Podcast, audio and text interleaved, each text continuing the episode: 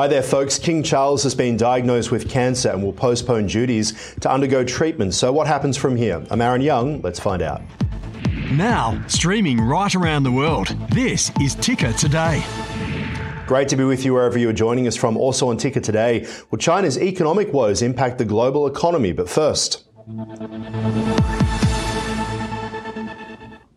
We begin with ticker hot shots, and King Charles has been diagnosed with a form of cancer. And while the 75 year old will postpone his public engagements to undergo treatment, he is remaining wholly positive. In a statement, Buckingham Palace says a separate issue of concern had been spotted during his recent hospital stay, but did not give any further details beyond saying tests had revealed the king had a form of cancer. Let's bring in Veronica Dudo, uh, who's been watching this in New York. Of course, Veronica, Americans very much attached to the British royal family, as we know. Some shock news that has come through. We know that he'd been in hospital over the past week, and now we find out that there is a form of cancer, but we don't know much more than that. Absolutely. We learned in January last month that he was going in for somewhat of a routine procedure. And of course, this was really an absolutely shocking announcement. As you mentioned, he is 75 years old. They're not exactly saying what form of cancer, but a lot of medical experts uh, and also sources are saying that during this previous procedure that something else was potentially detected. And as you mentioned, they definitely do have uh, positive spirits moving forward. Now, we do know the Duke of Sussex in the coming days will be traveling to the United Kingdom to be with his father, King Charles III. We're not exactly sure when that's going to take place. The last time he was there was during the king's coronation, and that was back in May. But again, he was not doing any royal duties, meaning Harry. He was only there as just another member of the family. And so obviously uh, it, it's at least uh, a good sign from, from the outside looking in for the family in the fact that, uh, you know, the Duke of Sussex will be able to at least be with his father because of course this is this is a diagnosis that so many families do deal with but of course nobody really wants to.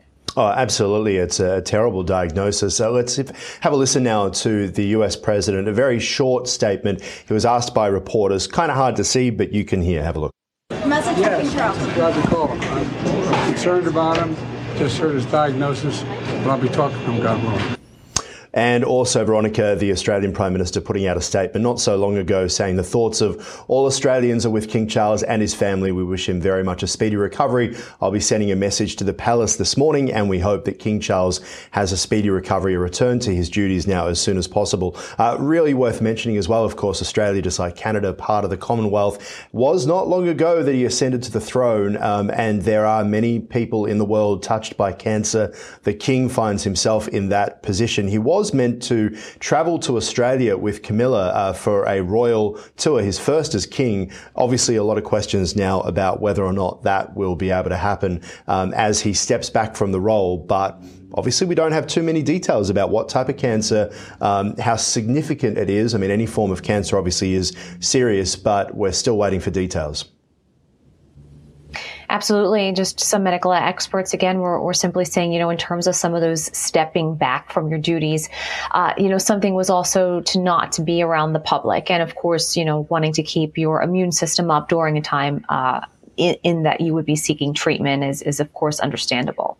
Yeah, very much so. All right.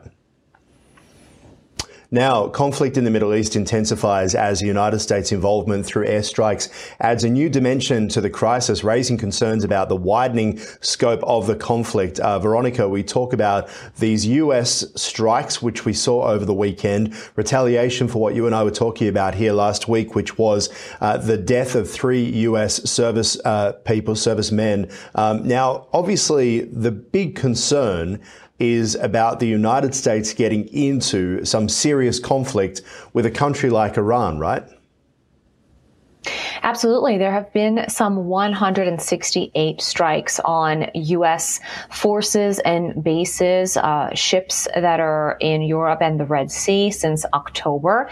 And unfortunately, it took three uh, men and women to die in that Tower 22 attack in Jordan.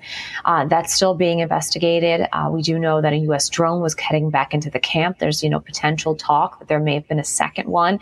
So, of course, we're waiting for more details in exactly how how that breach did occur and unfortunately those fatalities. Now, U.S. President Joe Biden, he waited until the bodies returned to the Dover Air Force Base in Delaware. He was there. The First Lady was there. It's an extremely sad, symbolic uh, transfer for those men and women to come back onto American soil. And it was that evening that the strikes were, of course, launched. Now, we did hear all week that the U.S. was going to be planning an attack.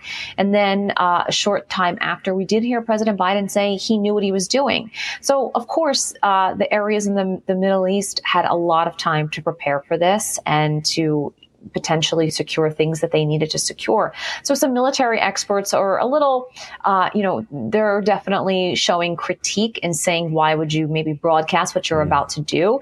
Now, we did hear from the National Security Advisor that these strikes will continue. They've been in partnership with the UK, and um, it's it's unfortunately something that no one really knows where it's going to go, but no one yeah. wants it to escalate, especially, you know, a wider conflict in the Middle East. I feel like it's interesting you talk about that. It reminds me of when the president, President Biden, headed to Kiev to meet with President Zelensky, and they had to tell the enemy, that being Moscow, that Air Force One was going to be flying in. It seems that it's so sensitive, it's such a tinderbox right now, that even the United States is so concerned that any surprise attack could actually launch things off. Anyway, Veronica Dudo, host of In America Today, right here on Ticker. Appreciate your time. Thank you. Meta Platforms added $196 billion in stock market value, marking the biggest one day gain by any company in Wall Street history after the Facebook parent declared its first dividend and posted robust results. Stock surged just over 20% for the session, also recording its biggest one day percentage increase in a year, its third biggest since its 2012 Wall Street debut. Its stock market value now stands at more than $1.22 trillion, while dividends are associated with mature slow growth companies. Meta is on the fourth offered by Wall Street's most valuable technology related heavyweights along with Apple, Microsoft and Nvidia. Mark Zuckerberg's net wealth now, net worth rather, hitting $165 billion, making Zuckerberg wealthier than co-founder of Microsoft, Bill Gates.